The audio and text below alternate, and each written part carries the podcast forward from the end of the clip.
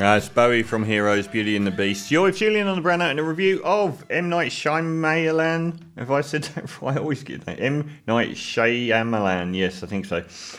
I, I'm not going to go through his whole career. Uh, the film is um, Knock at the Cabin. It's a, a new release.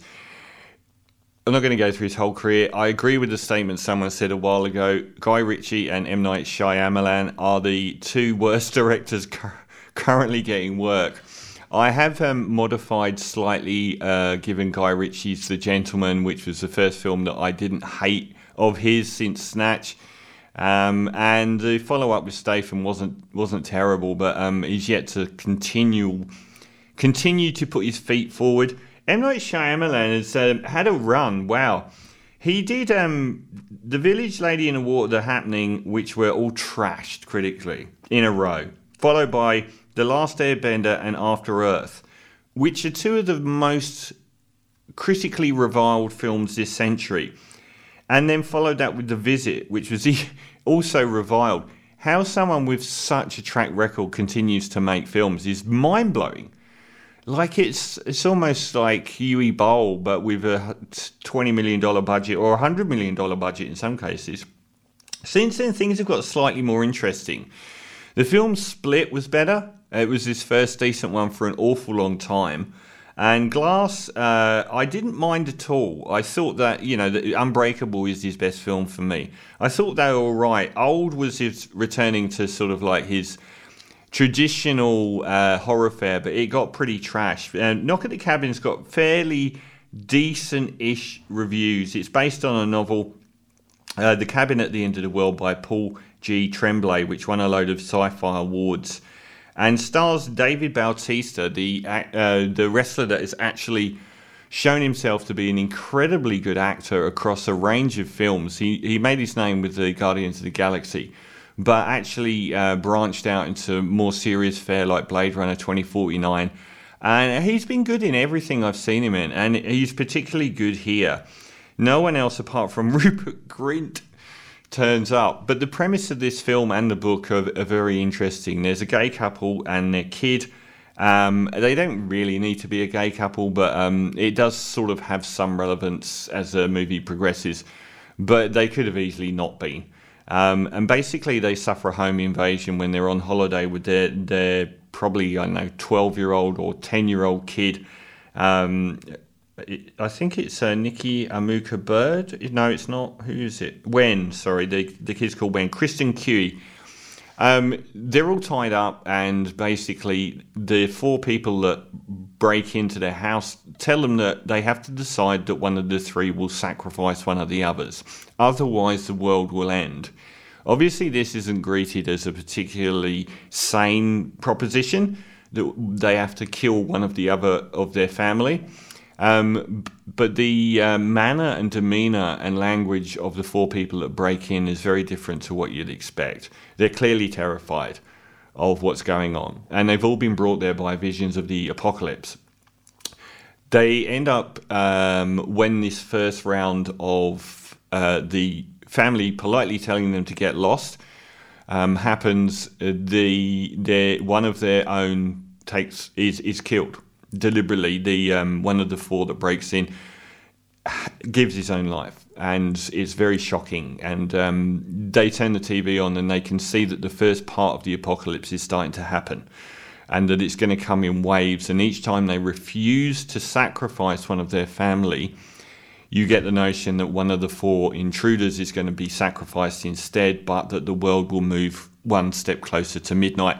It's a brilliant premise, and it really o- overturns the whole usual premise of the home invasion trope, which can often descend into really sadistic violence and so on.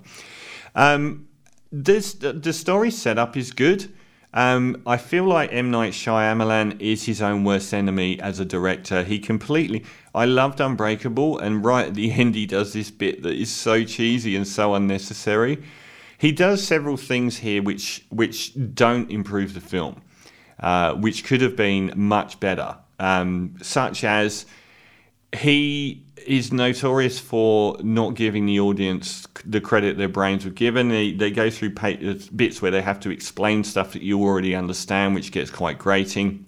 He also goes very PG through the moments that he should be going R rated. There's some pullaways and softening of things which happen at exactly the wrong moments and tries to make it Spielbergian um, and more family friendly. When it those are the moments where you should have it should have been more confronting. Um, some of the cutaways to what's happening in the wider world are good. Um, I, found that uh, good. I think some people have complained that um, some of the ambiguity of the novel is lost. I'm assuming they're referring to whether or not it's true what's happening, and that being an important element. If so, then they definitely make you 100% aware that it is happening. Um, but it provides with some um, some good moments. The wave that hits is is really well done.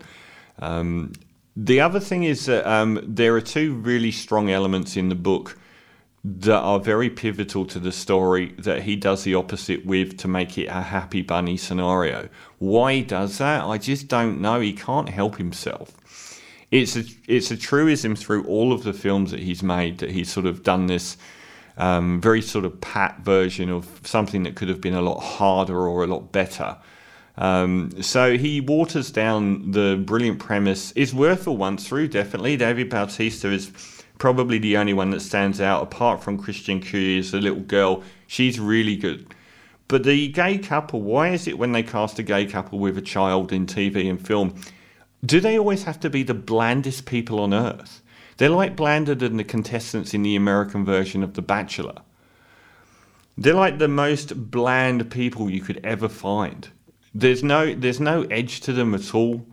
Um, they're they're so generic and homogenized and, and easily swappable that it's hard to ever care about them. I really cared about Wen, the little girl, because she's got such a dynamic personality. I cared about Bautista because he's just haunted by what's going on. But the the lead gay guys are just so bland and so rote and so ordinary and so uninteresting that it's, it's really hard to sort of believe in them or care about them. And um, as it progresses, there's you know some moments are a bit silly. It's definitely worth a once through. Um, it, I wouldn't put it in the bad bracket of M Night Shyamalan's films at all. It would be near top tier, which isn't saying a great deal. Um, but it, it's a shame that they that he had to not water down, but actually reverse some of the story elements so that the opposite happens in the film to the harder edge versions that happened in the book. But overall, we still get the, the, the basic premise and how interesting that is isn't lost. Uh, and it's a very interesting one that has a sort of wider metaphorical talk about you know uh, what human beings are, uh, existentialism, and what you would sacrifice. To, you know, what, the individual versus all of us, uh, which is good, and which is why one of the re- one of the things that he stops happening and reverses is a problem because there is this notion of what the individual would give for some one individual they love versus the whole of humanity that they don't know, which is the most potent part of, of the book. It is explored in the film, it just doesn't really go there. So, overall, it's worth a once through, but it falls down an awful lot. So, 6 out of 10 for A Cabin in the Woods.